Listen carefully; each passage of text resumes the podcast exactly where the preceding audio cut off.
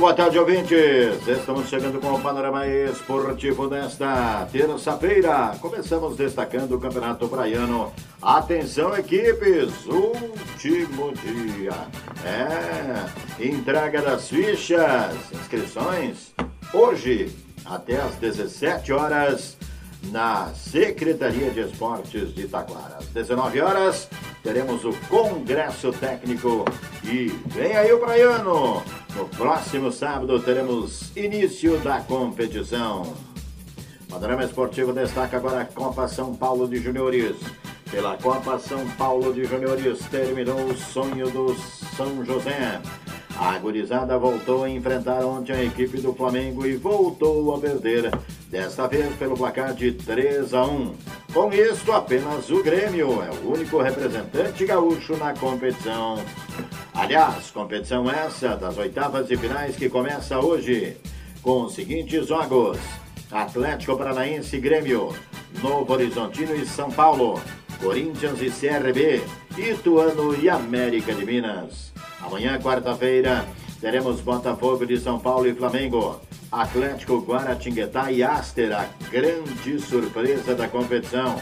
Time de empresários eliminou todo o poderoso Palmeiras. Santos e Cruzeiro, Ibrachina e Curitiba. Seleção brasileira embarca hoje rumo à Venezuela para a disputa do torneio pré-olímpico que dará duas vagas para os Jogos Olímpicos da França. A seleção brasileira está no grupo A, junto com a Venezuela, Colômbia, Bolívia e Equador.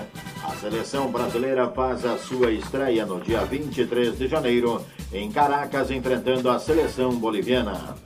No grupo B estão Argentina, Uruguai, Chile, Paraguai e Peru. Ambos vão jogar dentro da própria chave. E os dois primeiros avançam para a segunda fase, onde haverá confronto todos contra todos e o primeiro e segundo colocado se garantem nas Olimpíadas da França. E a FIFA é, escolheu os melhores do mundo. Em cerimônia realizada nesta segunda-feira, dia 15, em Londres, na Inglaterra, a FIFA elegeu os melhores jogadores do mundo na última temporada. Confira agora como ficou e quem são os melhores do mundo. Melhor jogador do mundo. Alguma dúvida? Léo Messi, da Inter de Miami e da seleção argentina. Melhor jogadora do mundo, Aitana Bonmati, do Barcelona da Espanha e da seleção espanhola. Melhor treinadora, Pepe Guardiola, do Manchester City. Melhor goleiro, Ederson do Manchester City da Inglaterra. Melhor goleira, Mary Harps do Manchester United da Inglaterra. Prêmio Puskas, em brasileiro, Guilherme Madruga do Cuiabá.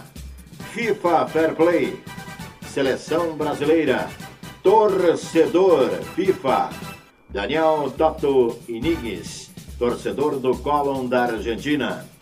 Ainda a melhor treinadora da feminina, Sarina Wigman, da seleção da Inglaterra. Vamos lá então agora a seleção masculina.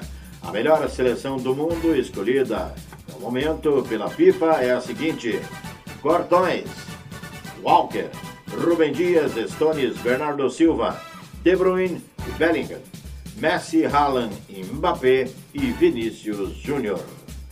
A seleção feminina tem Herbst, Carmona, Bronze, Grignon, Walsh, Russo, James, Tony e Bonmati, Morgan e Kerr. Daí então os melhores do mundo de 2023 escolhidos pela FIFA. Destaque agora, vamos falar das oitavas de finais. É, oitavas de finais da Liga dos Campeões da Europa a partir do dias 13 e 14 de fevereiro. Copa do Brasil, esta semana, na sexta-feira, provavelmente a CBF deve divulgar a tabela da primeira fase. Vem aí a Recopa Sul-Americana entre LDU do Equador e Fluminense do Brasil. O jogo de ida, a princípio, marcado para o dia 21 de fevereiro no Equador. Jogo de volta, dia 8, uh, 28 de fevereiro, aqui no Brasil. Destaque ainda: Copa Sul-Americana começa no próximo dia 5 de março. Mas bem antes, vem aí a primeira fase, os playoffs da Libertadores da América. No meio da semana, ou melhor, amanhã, começa campeonatos estaduais. O destaque fica para o Campeonato Carioca. É isso aí, o Cariocão, Campeonato Carioca começa amanhã, quarta-feira. É, o pessoal ficar louco aí por futebol. Amanhã então, olha só.